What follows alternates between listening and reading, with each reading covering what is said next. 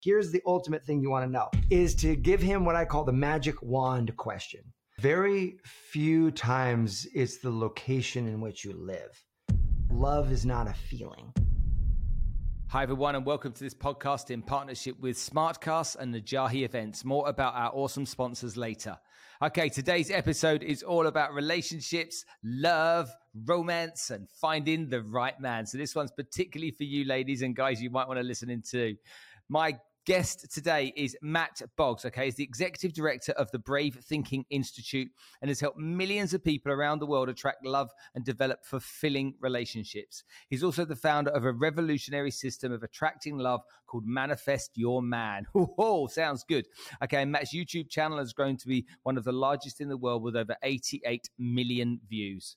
In addition to running a highly successful coaching business, Mat is also the co author of the best selling Project Everlasting Two Bachelors Discover the Secrets of America's Greatest Marriages. If you're into love and relationships and you want to make sure that you can find the right partner for you or make sure that your relationship continues to go stronger and stronger and stronger, then this episode is for you. So cue the music for the romance section.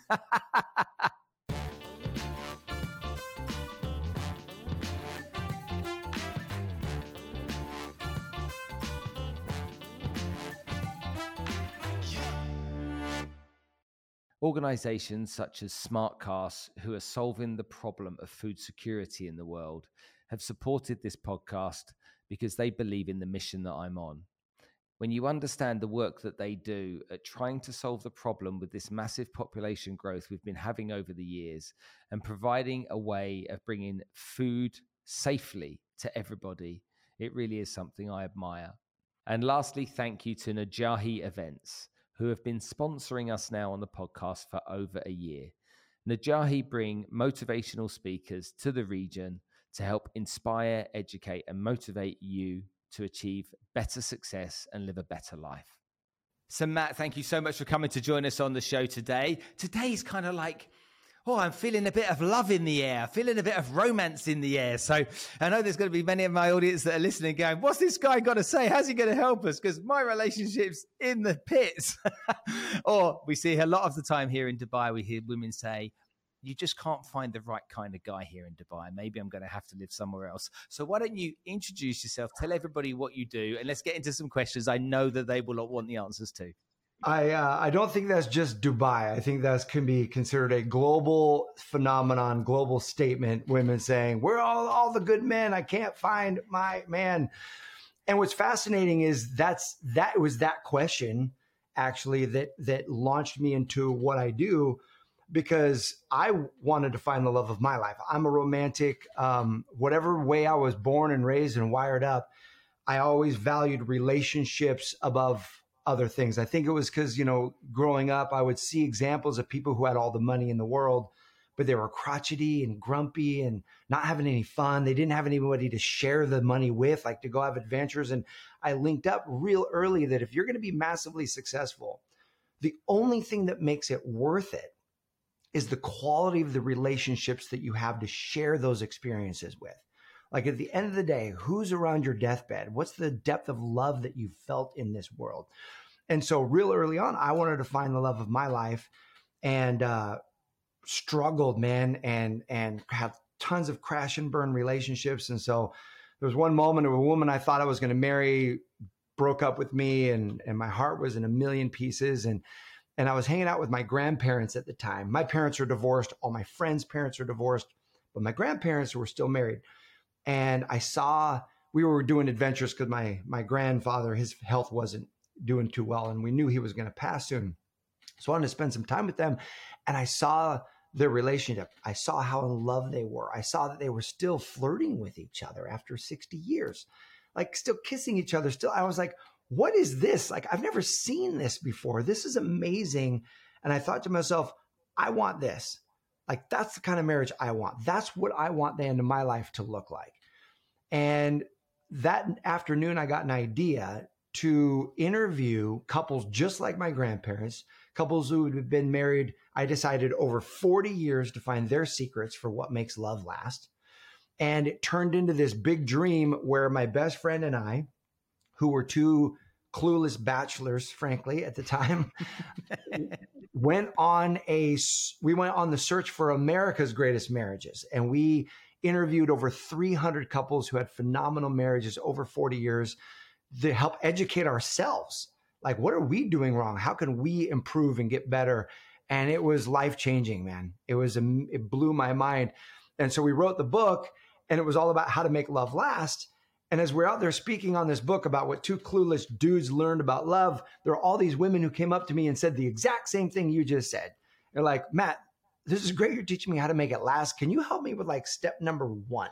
Like, how do I attract my guy? How do I find him? How do I like manifest my man, so to speak? And so over the last since 2008, I then got went and got a certification in life coaching and studied everything that I could because I wanted to help. I had attracted the love of my life through the book process. I met her on that journey, and we're still married today. In fact, this weekend is our 11th anniversary. And so I dedicated my life to helping specifically women because they were the ones asking the question, frankly, saying, How can I attract love into my life? And that's what I've been doing over the last decade. I think that's amazing. I think we underestimate it, don't we? I think a lot of the time when you're in a, a, a, relationship, many people take it for granted. When you're not in a relationship, it becomes a little bit desperate. We go back to the days that I'm 52. We didn't have any of the tools at our disposal then. We just had to learn to deal with rejection in the early days to try. It yeah. was a numbers game. It really was a numbers game. You know, you'd go into the bar on a Friday night, and after a few beers, you'd be like, mm, she's hot and you'd just hope she said yes when you wanted to buy her a drink. And if she didn't, you'd go away with your towel between your legs and get the Dutch courage again, and then maybe go again a bit later with somebody else. But that was that was the kind of process. I remember when I was young, it was before mobile phones. If a girl gave you her, her, her, home phone number, you had to memorize it because yes. there's nothing to write it on. About, and if you carried a pen, you looked like a douchebag because you're yeah. like, oh, how many how many girls' numbers are you getting out here? You know, you like say it to yourself 50 times on the way home, right? Yeah, exactly. that, uh, and then then somebody would answer the phone when you called two days later, and it would generally be the mum or the dad, and they'd be like, "What do you want?" yeah, yeah, you have to um, get through the dad to get to the girl that you want to talk to for sure. and then oh, you'd always remember that in the house there would always be other phones in other bedrooms. And so you'd be having a chat with someone and you hear a click, you know, and that somebody had picked the phone up to either make a call or to listen into the call as well. I can't believe I'm saying this out loud. These are all these memories that are coming flooding back. Okay. so let's just first of all talk about this journey. So I want, I want to dig into that first of all. You went on a 12,000 mile journey and you interviewed 300 couples, uh, husband and wife couples. Was there was there a trend all the way through it, a behavior pattern, um, a level of respect, an, an aspect of fun, um, something about it that's that, that, that's unusual that kept them together? What was it? Had they had they worked hard at making sure both of them worked to keep the relationship going, or were they older couples that came from a generation where it, it, "till death us do part" meant exactly that? Yeah, that's a really good question because you want to be careful that principles that worked then, ideologies that work then, are they even applicable today? And how how can we use some of these uh, ideas and strategies? And the beautiful part is, as human beings, there are timeless principles that work, and you know we see it across different uh, theologies and, and philosophies and just success principles in general. And that's what I think, um, you know, your show is so great at capturing and saying, okay, what are the things, no matter when you learn them, you can use them today and they will impact you today. And so there were a couple really, really important ideas. Um, one was the level of commitment that, and it's not about till death do us part from the standpoint of I'm going to suffer through something horrible. Because what I didn't expect coming was many of the couples we interviewed, it was a second marriage that had lasted 40 years. They got out of the first marriage. It wasn't what they wanted, it wasn't happy. And so it wasn't just like I'm going to suffer through something horrible, but it was this level of commitment to thrive, commitment to creating something special, commitment to creating something beautiful. And here's what's great is that we like to think about love and what's special and what's beautiful and what's natural and what's passionate as what and we we create this fallacy is that that's what's easy it's not what's easy it's what you work at It's what you commit to. It's what you say, I'm going to create this result in my marriage. And like anything, like I think we tend to, uh, many of us tend to think that relationships uh, just have to flow. They just have to work out, but we're willing to bust our ass to write a best selling book. We're willing to bust our ass to grow a business. We're willing to bust our ass to get a degree or whatever it is, put in late nights, grind. But how often do you people, how often do people associate that work ethic with creating something phenomenally deep and passionate? Usually they don't. It's either going to be passionate or it's not. And so one of the great lessons I took was these couples would often talk about the work to thrive, the work to create an amazing marriage. And the work was about how and commitment, right? So here, how can you measure your what two great indicators to what everyone's committed to? You can take a look at these two things and find out what people's priorities are in their life. In other words, what they're what they're committed to.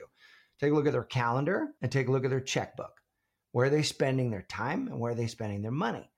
So what these couples talked about is carving out date nights every single week, relentlessly, without fail, carving out vacations, carving out romantic weekend getaways without the kids, where it's just mom and dad, you know, going away, and making sure that you're prioritizing those. And then a commitment to a way of being that says, um, you know, how am I going to connect with my spouse today? instead of getting on the phone and just like flipping, you know, doing what's easy. And it's okay to have self care. We want to recharge and fill our own cup.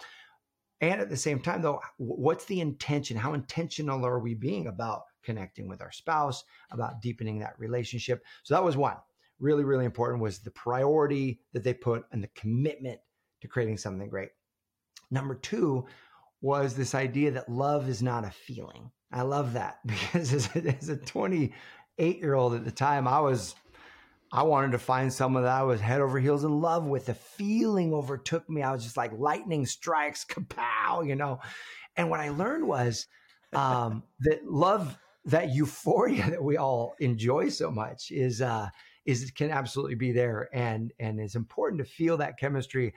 But what they really showed me is that it ebbs and flows. Like there's times you don't feel in love with your partner of 20 years or 30 years. And anyone listening to this, you've been married, you know what I'm talking about. You're not feeling romantic in that moment where you want to strangle them, you know, and you're like at each does other's throat. Does it take 20 or 30 years? when I, yeah, exactly. I, I, hope my, I so hope my wife's not listening to this, but yes. yeah, or 20 or 30 days. You're like, and so, and so, uh, but they, they, they talked about love being a decision that you make.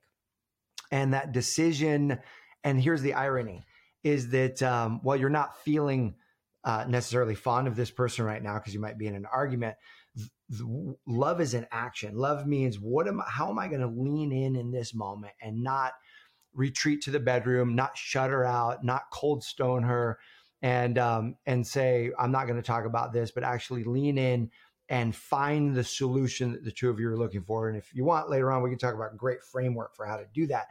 Mm-hmm. But it's the decision to be willing to do it. And now here's what's interesting. When you're not feeling in love and then you act, you do something loving despite feeling it. So you write her a little note that says how much you're thinking about her, or you just decide to think how much you're going to admire, you know, what you admire about her, what you're grateful for, or what you're grateful of, about him, what you're grateful for, whatever the case is. When you decide to to act loving, the love feelings follow that was a huge lesson for me because I thought once the love is gone, it's gone. I grew up seeing people divorce. Well, clearly, love must be gone. Time to end it. I mean, that was like transformational for me. The, and the third one was every single couple talked about this, and I did not see this coming. And frankly, I didn't get how to do it early on when I originally wrote the book, but later learned, and that is the power of respect. And that the number one principle they all talked about was respect because you can have respect without romantic love, but you cannot have romantic long term love without respect. And respect is this like baseline. It's like the hard deck that a pilot's not willing to fly below because it gets real dangerous. When the respect goes away, all of the the connection goes away, the attraction goes away. Eventually, like I've often say, um, you know, what do men want more than sex in a relationship? Like is there anything that we want more than sex in a relationship and most people say no man like that's it man just want sex but i would say above that, the one thing is respect. Because if you look at a man who is being disrespected over and over and over again, he won't even be able to get it up with her to have sex in the mm. first place. And so, respect being so paramount. And so, uh, a couple of ideas around respect. Well, how do you create respect? Well, the first one is by keeping agreements with one another. You keep your promises. Whatever you say you're going to do, you do your best to follow through. It doesn't mean we don't make mistakes. Um, but number two, and this was one that I, I uh, learned later on from John Gottman, who was a researcher at the University of Washington. And uh, he said that what cultivates respect is when you focus on what you admire and appreciate about the other person. And so in the morning, you you have a practice of saying, hmm, "What do I really admire about this person?" I mean, they could screw up three other things, but what do you admire about this person? Why are you with them? And then at night, focusing on what do you admire, what do you appreciate about this person, and really bringing that into your into your awareness and begin to feel it, and that naturally raises the level of respect. And uh, so those three things were were life changing for me for sure. That's it's fascinating when you think about it, but it's also well, it's obvious, isn't it? Almost, it's like it, all and all of those things aren't you know conscious. A lot of them are, are, subconscious when you don't think about them, so they have to become conscious part of what you do. Talk to me about what you learned about values. When people have a different value system, does that uh, is that insurmountable in a relationship for it to work, or if people have different values, can they kind of fit in there with compromise along the way? That is a great question. One of the couples that we interviewed, uh, she had been in Auschwitz. She had been in the concentration camps. Wow. Um, he was a university professor, and uh, and they were both Jewish, but they had opposing political views, like massively different political views, and so they would debate and they would argue and even in our interview they were like out of at each other's throats and she goes i'll just tell you this i've never wanted to, to divorce him. I wanted to kill him but never divorce him. And so but but here's what's interesting. So it depends when you talk about values there there's layers of values. There's uh, family values there's religious values there's political values and of course they're all interconnected and one of the values that people have can be healthy debate, for example. Do you mm-hmm. value someone stretching you mentally? Do you value opposition? Do you value differences of opinion? And what came clear about this particular couple is that while they had different values politically, mass, massive different values, they both really valued a good, healthy, respectful debate heated debate. They loved it. It charged them up. It actually brought them closer together in how they debated one another. And when you pull back the research on this, it was really, really fascinating that if you get two people, some people really value peace. They don't want, they don't value conflict. They don't want to butt heads. They don't want to do it. It doesn't light them up. It actually puts them into stress and it, and it's, it erodes their well-being. Other people love that healthy debate and it fires them up. It releases positive hormones for them. So you got to have two people who value the same. If you're not going to value the same things, how you handle not agreeing, you have to value the style in which you handle it. Are you going to handle it real respectfully, peacefully? calm conversations or do you want to debate? The real challenge gets when one person wants to debate the heck out of it and the other person wants everything calm and, and cool and connected. Uh, then you've got yourself a problem. Okay, understood. Now, with the work that you do and the people that you help, do you do you predominantly help women? Yes, hundred percent. Okay, so women, uh, and again, I'm not a woman, and I'm not a pronoun either. I'm definitely a man. So let's make sure that we're clear there. um, um, give me some examples, and maybe we can t- do some case studies and understand some of the challenges that that some women face because the, the, the reality is, as far as I'm concerned, is that it's never been easier with the advent of technology to be able to find a date, let's say.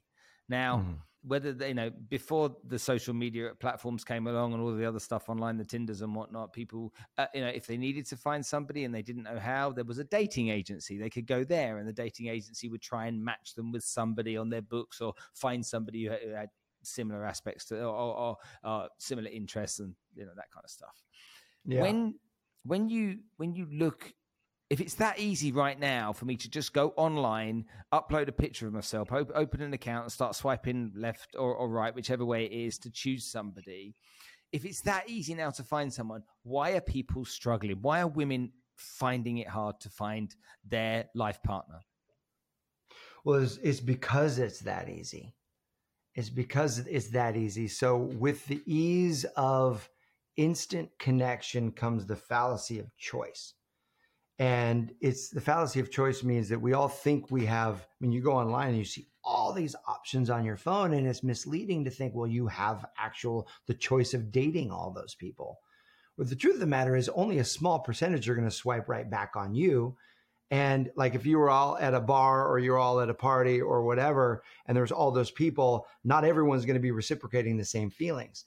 And so wanting something easy, being willing to once something struggles, you know, switch to the next thing and or be dating and you know, here's the reality is that you have to assume that everyone that you start seeing and dating, they're already seeing somebody else. They're already talking to somebody else. They're probably talking to three or four other people.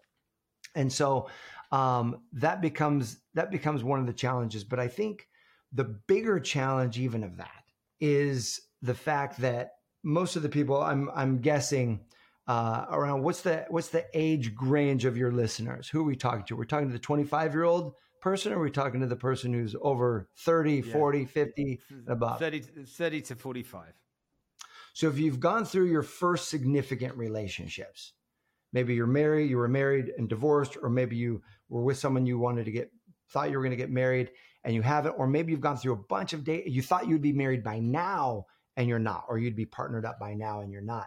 One of the biggest challenges is moving forward with the shield. You don't even, we don't even know we're doing it, but we're guarded. We're not vulnerable. We're not really open. And here are the symptoms. How do you know if you've got your shield up protecting you? Often, even last night on my coaching call, there was a woman who said, So here's my pattern. I either will attract men that I'm not interested in. I'll go on a date. I'm just not interested. There's no passion. There's no chemistry. And the guys that I do like, there's no passion or chemistry uh, with them and me. Like like they like either I don't like them or they don't like me. The ones that I like, they don't like me. And so what's interesting about that is here's what happens. That is the subconscious mechanism keeping you safe. Because as long as you don't like somebody, then you don't have to really get into an intimate relationship. And as long as the ones you go for the ones that you know aren't going to like you or won't reciprocate for you, or and generally it's typically they tell you right up front that they don't want a relationship.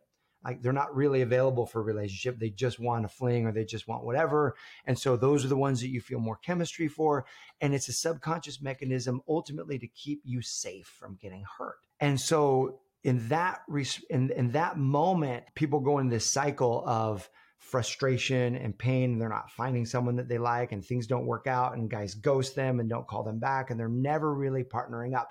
And or they don't have the important conversations early on in the date, like first date kind of conversations to determine whether or not you two are a good match. Do you share the same vision for what you want in the in the love life? And so the the key here is to really begin to open your heart to heal, and that starts with healing the past. There's a whole way to do this. You heal the past from that those uh, from the anger, from the resentment, from the betrayal, from the hurt, all of that. And then lean into really opening your heart to find an authentic connection. And I'll give you an example of this. There's a woman named uh, Jennifer who is a Stanford professor in her 40s, never partnered up, but wanted to have kids. So she decided to do in vitro fertilization with a sperm donor and had two little boys. And so she's got these beautiful little boys. And her challenge was that uh, she was ultimately really afraid of getting hurt. So she'd go on these dates, never have chemistry. And so working on the process of how do you really open your heart, heal the past. She began to heal the betrayal that she had had in the past, the abuse that she had had in the past, and do that healing work. Felt grounded, really began to source where her true source of love comes from. It doesn't come from a man, but it comes from the infinite, her connection to her higher power. And so she felt really grounded in that and started dating again and ended up dating this guy. And the first time in like three years, felt chemistry. Now, this guy wasn't everything she wanted. She's pretty tall, and he wasn't as tall. As she wanted a guy who was a little bit taller, but he was smart and he was fun, and they had a great time. They dated for many weeks, and maybe like after a few dates, the two of them kissed. And I remember on the phone, she was like, Mat, I felt so much chemistry, man. This man's an amazing kisser. He feels so great.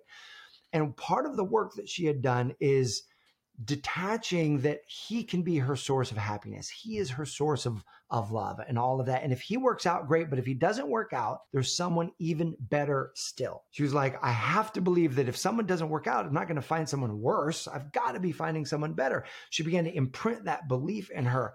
So here's what happened. A couple weeks after they kissed, they were still dating, having a great time he calls her up and says, uh, Hey, Jennifer, I want to let you know that um, I have met this woman. She's in her late 20s. She's super sexy. And while you're the kind of woman I want to marry, this is the kind of woman I want to sleep with. And she wants to be with me. And I just, I can't pass up this opportunity. And I respect you too much to not be honest with you. so imagine oh. how you feel in that moment, right? Like, she's like, I just wanted to punch him in the effing face, right? Like, like, dude, how lame is that? On but on one hand, but she said, so I decided to focus on the positive. At least he was honest with me. Yeah. At least he like at least he told me the truth. I'd much rather have that. And so for all the men listening, Women would much rather have you tell them the truth, the truth that you're not interested anymore versus ghosting them, the truth that you met someone else instead of ghosting them. It's way less painful for them to hear the truth than it is to be ghosted. And so I know the ladies right now are going to be, Amen. They're going to write you in, Spencer, and be like, Yes, I want that, even though it's more painful. So Jennifer said, You know what? There's got to be someone better. She goes, Mat, in a previous life, I would have been on the floor crying. I would have spent a month depressed over this guy because it was the first guy in two years that I liked. She goes, instead, I thought, okay, how would I feel if I truly believed there was someone better? She was like, I'd actually feel excited because that guy was pretty damn good. He was pretty amazing. If there's someone better, I'd actually feel excited. She goes, What would I do if I really believed there was someone better? She's like, I'd get online. And so she got online that night. She messaged the hottest guy that she has could find, he messaged her right back. The two of them talked that night. And she was like, wow, this guy's actually pretty awesome. They met up the next week. They totally hit it off, had amazing chemistry. They, after a few dates, kissed. It was even better than the guy before. And guess what? This new gentleman, his name's David, is tall, dark, handsome, everything that she wanted physically. And he wanted to be a dad. Like one of his greatest joys was to be a dad. And remember, she had two little boys. And so he stepped into that situation, poured love on the boys. The two of them fell in love. The two of them got married. Actually, she just sent me the photo of the two of them married uh, last week. And so that's an example of a woman who had struggled for years holding up the shield because she was afraid of getting hurt and afraid of having too much baggage with the kids and, and all of that. Deciding to, all, the main thing that she did was shift her mindset around the meaning of what it meant to be fully open and what rejection meant and it changed everything. Wow. Okay i've got to dig deeper into this kind of stuff. Okay so what kind of mistakes do me people make on first dates? What are the kind of like the the the, avoidables? But you just see it happening over and over again and you're like why me? Um, i'll give you an example of that.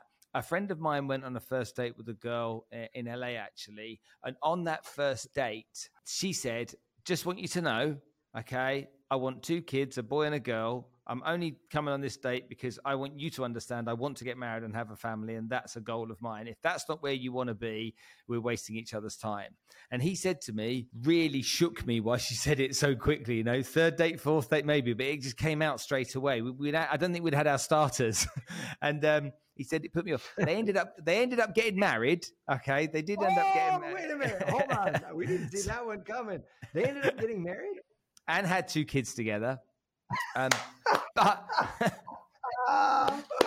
but oh, he, he said funny. to me, he said to me when she said it, I shit myself because no one had ever said that. Now, is that a mistake to do that? Okay, we know the outcome worked out. Okay, but as per the textbook and your experience, is that kind of thing a mistake, or is it better to play it cool on those first dates? So here's the mistake: being afraid to make a man shit himself. What you just said. The mis- the mistake is to not bring up what your true intentions are and what it is that you're really looking for. Now, I'll give you a cool framework for how to do it in a way that doesn't scare him off and doesn't like send him running for the hills. But here's the, but here's the ultimate thing you want to know. You cannot scare off the right guy. You can't scare off the right guy. Like you would have to be like going crazy and be loco to scare off the right guy. I mean, do something way over the top than any you would ever do on a first date. But most women play it so safe. They try to get the guy to like them on the first date. They try to answer the questions. I mean, not just women, but men, and we all do this. If we really are attracted to someone, we think this could be a great partner. We're like, how do I put my best foot forward? And the mistake is we get too interested in whether or not they like you. You should be focused on how much connection do you have with this person? And the only way to have the true connection is if you're coming from your truth and you allow them to come from their truth. And what that means is you're not trying to water down any value differences. You're not trying to water down your preferences. You're just saying, hey, here's who I am and here's what I'm about. So, a great question they can ask. So, here's what's funny. I thought when you first started that story, it wasn't going to end that way, but you said, oh, she said that. And then the two of them got married. Yeah. So, while it almost sabotaged it, it didn't because it's really hard to screw up the right thing it is hard to screw up the right thing. Clearly, that was the right thing. So, um, a little bit more nuanced, sophisticated way to ask that question or to share what you want is to give him what I call the magic wand question. And so, this is like three quarters of the way through the first date, but you don't want to do this on the fourth date. And I'll tell you why in a moment. You don't want to do it later on. Earlier, the better. And after you guys have connected and had fun and laughed and talked about common interests and all of that, uh, you say, hey, and you kind of get flirty with him and or her, and you say, like, guys, you can use this for women as well. And you say, hey, can I uh, can I ask you kind of a personal question? And that is a pattern interrupt right there. It like draws them in. They're like, oh yeah. And so you got to be fun and playful with this. Just the energy has to be fun, and fun and playful. If it's heavy and serious, it won't work the same way. So you're like, hey, can I kind of ask you a personal question? And she'll or he'll be like, yeah, yeah, what's up? And you're like, before I ask you though, you have to promise that you are going to be 100% honest. Like no watered down answers. You just tell it how it is. Are you in for that? And they'll, and they'll be like, okay, yeah, I'm in for that. All right. And you say, look, if I gave you a magic wand and you could create anything you want for your love life, like anything you want, what do you, what would you love? What do you see yourself like three years from now? What would you love? And let them answer. Almost everyone number one, being primed to be honest, they're going to tell it to you straight. And number two, after asking that question, answering that question, they're going to ask you, well, okay, that was what you got. What if I give you a magic wand? What would you want? So they're going to answer it. Then they're going to ask you. If they don't ask you, you could say, do you mind if I share with you my magic wand answer? And they'll say, sure. So that you're both sharing what it is that you would love. And from that standpoint, share your vision. But here's the key detach it from him. The reason your friend almost shit himself, as you said, is because he thought she meant him. Like, I want to get married and I want to have two kids. Like, and he's like, Am I the guy? I don't know if I'm the guy. Like, I don't know if I'm ready for that. And I, you got to detach it from him. You got to, so you put the energy kind of like out there somewhere. You say, You know, you know, if I met the right person, what I would love, I would love to be in a passionate marriage with two kids and and where we're both supporting each other and come up, share a vision. See, what she also shared was probably very stale. Marriage, two kids, like very robotic and like just factual. Put she the was energy Russian. into it. She was Russian. okay. So, but put some energies, put some like, what would you love and describe it? Like, I love to have an amazing, uh, passionate relationship where we have sex and we're we're super flirty with one another and we like do adventures together and we travel and we're this and that but you're saying it as this like if i met the right person this is what i would love and you say so that's that's what i'm about and let me tell you this is what my wife did for me and she was literally kind of like looking off we were sitting in the car and she just said you know what i think i'm ready for something more meaningful i'm tired of just playing around and and uh, having flings. I'm ready for something a bit more meaningful. And really, what I would love is, it, and I could tell it wasn't about me. She didn't even know me. It was like a first date. She wasn't even really looking at me. She was like yeah. off describing a vision. And, and I thought to myself in that moment, because I was on the fence, I was enjoying dating, nothing serious, but I also wanted that in my life eventually as well. And so I remember thinking to myself, hmm, that sounds, what she just described sounds pretty awesome maybe I'm the guy. Like maybe I'm ready for that. Maybe I could be that guy, but there was no pressure on me. Hmm. If you do this on date four, after you've gotten to know each other really well and after you feel all connection, and then you share your vision, it feels way more like you're sharing it because you want that person to be the one in the vision. Ah, gotcha, gotcha. Yeah, that makes sense. The the the age group of women that typically would come to you for help is it older, or is it still very young women that are just uh, you know, they're in they're 25 years old and they're they're thinking body clock, body clock, babies need to get that sorted out? What type of clients do you have? Spencer, I can tell just by you saying that it's been a while since you've talked to a woman about her her biological clock because they, they're not talking, they're not thinking that way at 25, but at 38, they're thinking that way for sure. And that's well, oh, this is interesting. Okay, so we've got a good example list. I've got a, um, I won't say her name to, to protect her, but she, um, she's a good friend of mine. Married a DJ, ended up that relationship had to go she knew for all of the reasons that it had to go. His lifestyle was not conducive to their life. She was a day worker, he was a night worker. Da da da da da. That didn't work. Good, good people though. And then she ended up with another DJ, and that okay. relationship went on for a couple of years. And she's like, "It's not the right relationship. It's this is this is wrong again for similar reasons in the past." But she then became incredibly overwhelmed because she's 38 and she wants to have a baby. And so she's now, what do I do? And she's in that place. Mm-hmm. How on earth am I going to find the right person? And so I think what then happens is you start to try and apportion responsibility or solutions somewhere external to you. So her yeah. example was, yeah, I need to leave here and go and live in another city where I'll probably find the right kind of guy for me because I can't find the right kind of guy here. Rather than sitting saying, okay, there's me, I've got to do some work on me to fix me. Yeah and there probably is the right guy here. So, with her example, what kind of advice would you give her? Yeah, very few times it's the location in which you live, especially with dating apps these days, and the fact that you can put your radius so wide. Very, and I'll and I'll give you a story at the end of this example um, that demonstrates that. Uh, so the first, and this is this is very difficult because the emotional charge on wanting to have a family is so deep I mean, it's like it's one of the deepest desires people can have is the desire for children. And the challenge is the fear of not having kids one day connects you to a frequency of results that perpetuates the fear. That's the challenge is when you're in this state of fight or flight and you're in this state of anxiety around, gosh, and you're in the state of, and what that creates is rush energy. You're trying to rush the dates. You're trying to discern real quickly because you don't have time to waste. All of that sabotages the efforts. So the first stage is to do take all the steps that you can to help calm your nervous system around the timeline because trying to rush never works. And so, some strategy uh, from a very tactical, strategic standpoint is freezing your eggs. Gives you a whole bunch more years that you have available for you. So, freezing your eggs at whatever point you're listening to this, if you want to have kids, not you may never even use them, but it's worth having them because then that helps you just relax, even if that's in the state, helping you relax. I mean, um, and then the the second standpoint is then around calming the mind with other solutions to say, look, if it really came down to it, it could I could invest my time and energy in adopting. I could invest my time and energy in my nieces and nephews. If it really came down to it, I would be okay. If God's plan for me wasn't kids, I would trust that and I would be okay. That step one is really calming the nervous system down because desperation leads to rejection.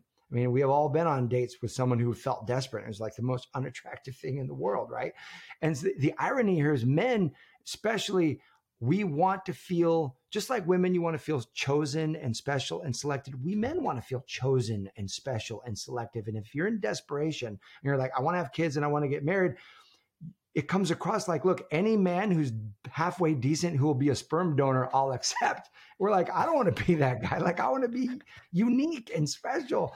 And so, the more as a woman, you can help him feel unique and special in the process, meaning you're selective. You demonstrate that you're selective. You demonstrate that you're not just willing to date the first great guy, not willing to settle down with the first great guy who comes along. The more it will actually build attraction with him. Uh, and then the second, and then the, so it's calming the nervous system is, is step number one. And then step number two is about using your mindset in an empowered way. And I'll give you an example of this. Uh, there was a woman who named Julia who came through my course. You asked age groups. It's two age groups. One is the woman who's feeling like her biological clock is ticking. She wants to manifest love right away. And the other are people who are um, in the second phase of life where they're they have adult children that are out of the house maybe and they've taken care of their career and now they're ready to put love on them. And they're like i've been single for many years and i'm ready for the second phase of my life. I want a partner. You know women in their 50s and 60s this particular woman was 69 and she wrote me and, and she said Mat there's no hope for me because I live in a small little tiny town in Canada. Like they're talking about there, there's no good men out there, and specifically no men in my town. She goes, solve this one for me. I live in a tiny little town in a little podunk town in, in Canada. She goes, I have to have a man who's super smart. She goes, I'm a scientist and I'm an environmentalist I grow my own food. I don't drive a car. I drive a bike a- everywhere to reduce my soul, my, uh-huh. my carbon footprint. Mm-hmm. She goes, I take solar heated showers and I will refuse to compromise those values because I know I want a man who values the environment in the same way. But I'm screwed. Like there's no chance I'm gonna and I'm not willing to move. I don't want to move. so every person don't want much then. exactly. I often hear people say my I, my what I want is out of reach. Like I've grown my, especially those of you you're listening to podcasts, you're growing yourself, you're you're pouring into yourself, you're developing yourself, and you're like, I want a person who's done that work. The more work you've done, often people, the objection, the paradigm or limiting belief is, I can't find a person who's at my level, right? Like they're just, I'm just not finding them. And so know this, regardless of here's what I believe in my heart, my truths of truth is, is the desire you have for a partner is the counterpoint of their desire for you. In other words, the desire is the evidence that they exist. I don't believe that you can have a desire without the possibility of that dream coming true. That's my that's my personal belief. And so I held that with Julia and we worked the system, we worked this process and uh, and staying in that field of believing. She was taking all the steps and doing all the things. And one day a phone call came in that said, Julia, I just had a conversation with someone that I think you need to meet. His name is Ian. Oh, and by the way, when Julia told me all those things, I said, and she thought I was going to be like, you know, there's no way you're going to, you got to, you have to bring down your expectations and standards. Instead, I said, well, what else, Julia? What else do you want? What do you really want? And she laughed and she got a little shy and she goes, well, if I can be honest with you, what I really find attractive is not only the environmentalist and super smart and the person who wants to live in my hometown and kind, uh, but that he wears a kilt. I find men in kilts.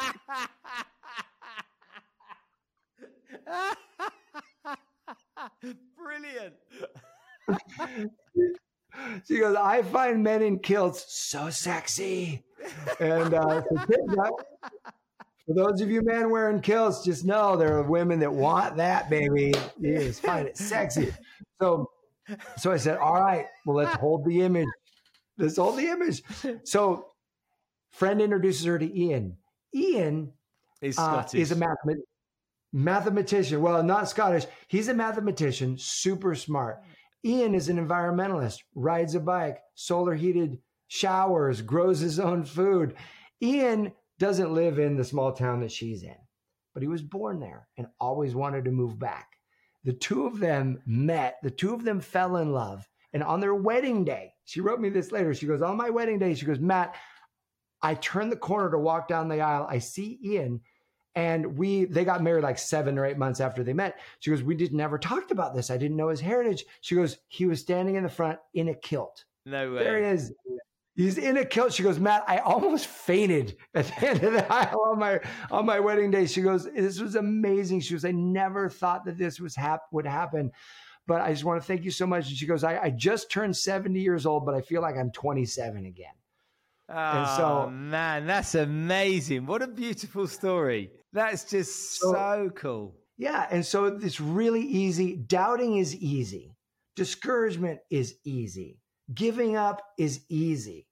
What's not easy is keeping the faith. What's not easy is getting back out there with an open heart again. But guess what? The people who have the extraordinary love stories are the ones who earn it. That's really interesting. Really interesting because as you say that, I think about other people. So in um my parents retired to Cyprus and they they they're in their late seventies.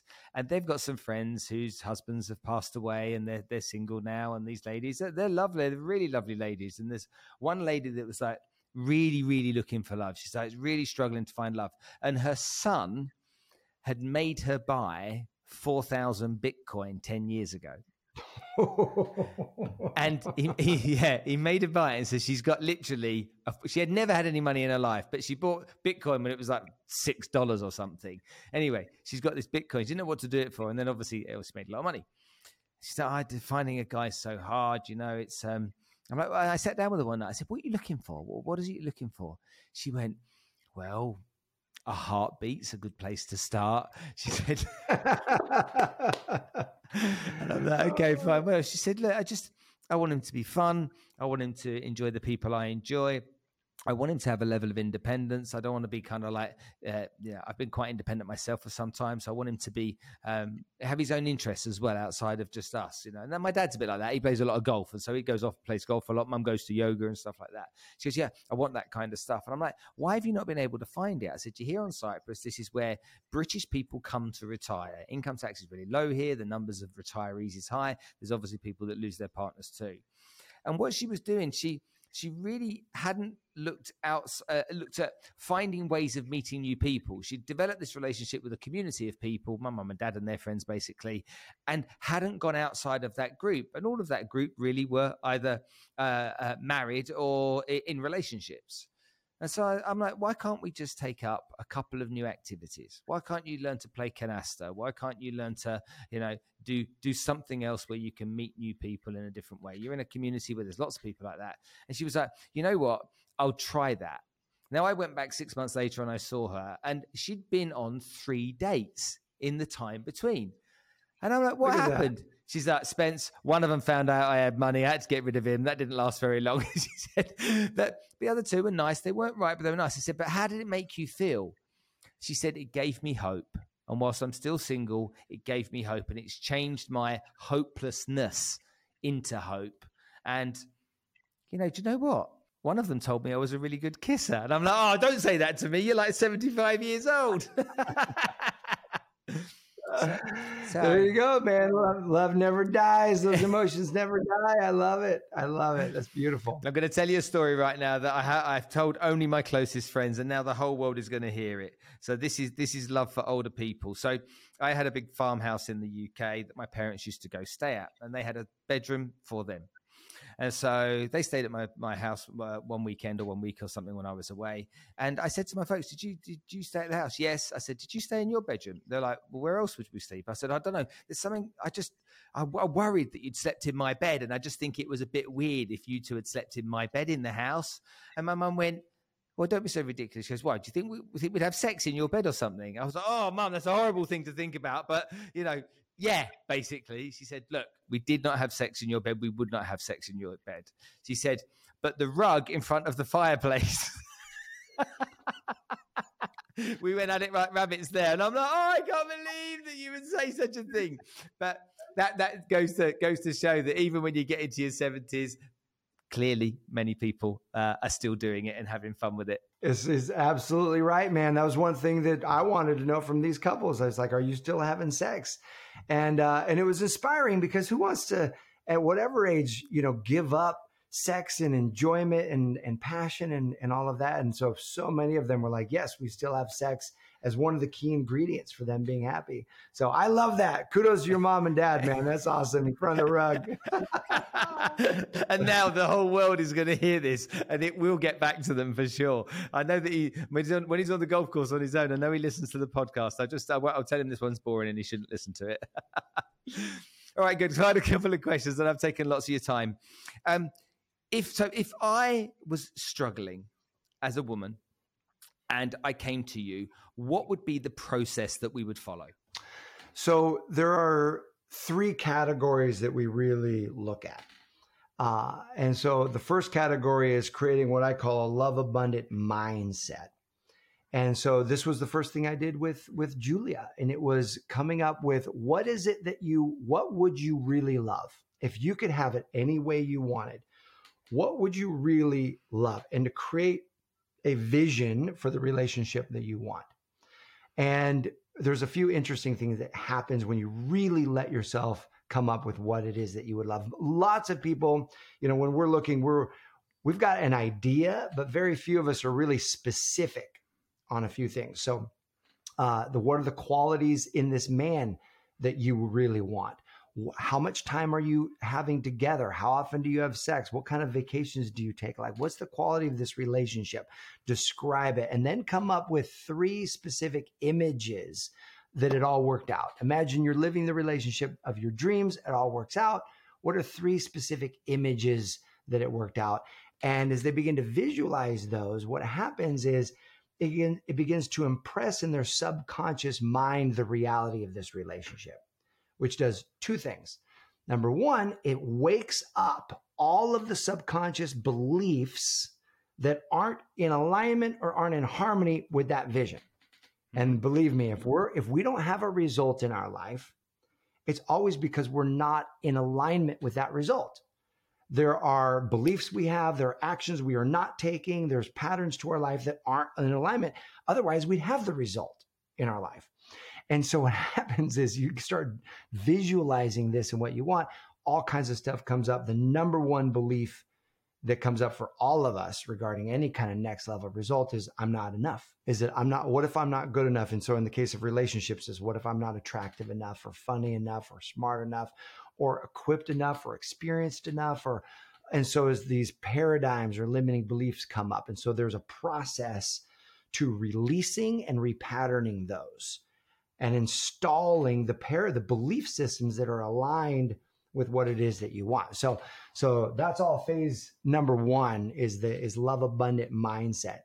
Um, and then phase number two is a love abundant heart set. And what that means is we talked about the shield before. Yep. And we go through life with the shield, and it's because we're we tend to be guarded. We tend to hold ourselves back. We tend to want the sure thing. They have to prove that they love us before we are willing to even open up, and so on and so forth. And it just doesn't work that way. So, uh, the love abundant heart set is about the forgiveness work, releasing the the ex. Let me just say too, the moment you release your ex, watch, mark my words. Anyone listening, email Spencer, let him know this happened.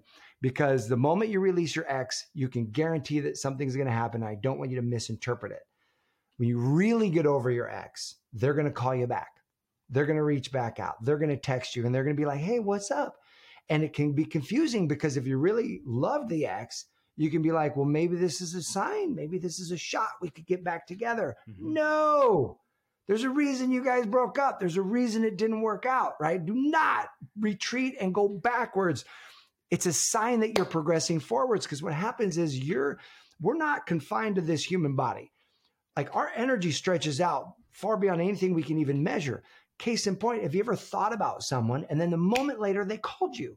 And they're like, hey, you were just on my mind. We've proven this that we've got psychic connections with people. The moment you release your emotional attachment to your ex, they feel a disconnection of power. They feel a loss of energy. Them reaching out is to trying, they're trying to get it back. That's it. They don't necessarily want to be back with you. They're just trying to get that energy back. So ah. don't misinterpret that.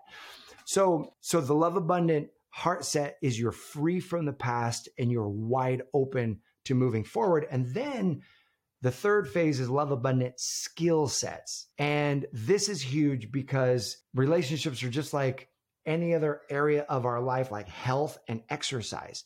If you don't have the skills, if you don't like, if you're going to exercise and work out, there's a way to do it that's healthy and creates beautiful results for yourself.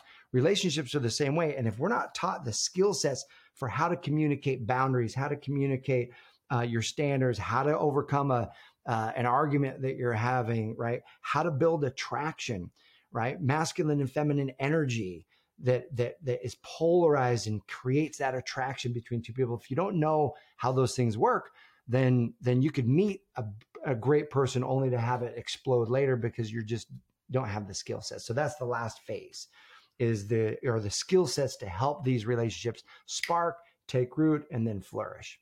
So if I follow the process, I come to you, we go through all of this together. I'm essentially going to be in the right state of mind. I'm going to be in the right heart set. I'm just going to be tuned in to now moving forward to finding the right person and open to all that comes my way so that I can make decisions that work for me or uh, against me. Yeah. Yes. And then you've got the skill sets to be able to uh, nurture the connections that do come your way in the right way.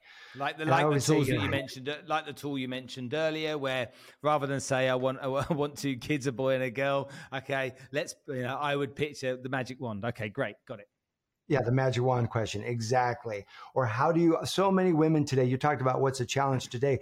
So many women today want a masculine man. And mas- just to put it out there, masculine and feminine isn't tied to male or female. We all have both masculine and feminine energy, and we get to move with whatever energy we've learned that gives us the best results. Challenge is if you're an entrepreneur, if you're a business leader or an executive, you've learned masculine energy. Most likely, you've learned masculine energy gets you what you want in business. Mm-hmm. And then you take that into your mm-hmm. love life and you wonder why you're attracting men who aren't in their masculine mm. or aren't or who lead with their feminine. Well, it's because you're so grounded in your masculine, masculine attracts feminine energy and vice versa. That was a major learning curve for me because I got taught how to date from my sister who had all kinds of results by leading with her feminine energy. I saw that and I saw what she was doing. She's like a little bit older than I was. I was like, and so she, I got real great results in drawing women to me by harnessing my feminine energy. But guess kind of, guess what kind of woman I got? Mm. A masculine woman. She wanted to be the players. and while there's no, well, there's nothing wrong with that. The the we either butted heads or the attraction deflated real quick because I naturally go to my masculine energy. That's where I live from. But in dating, I had learned the opposite. So I had to learn how to date leading with my masculine energy.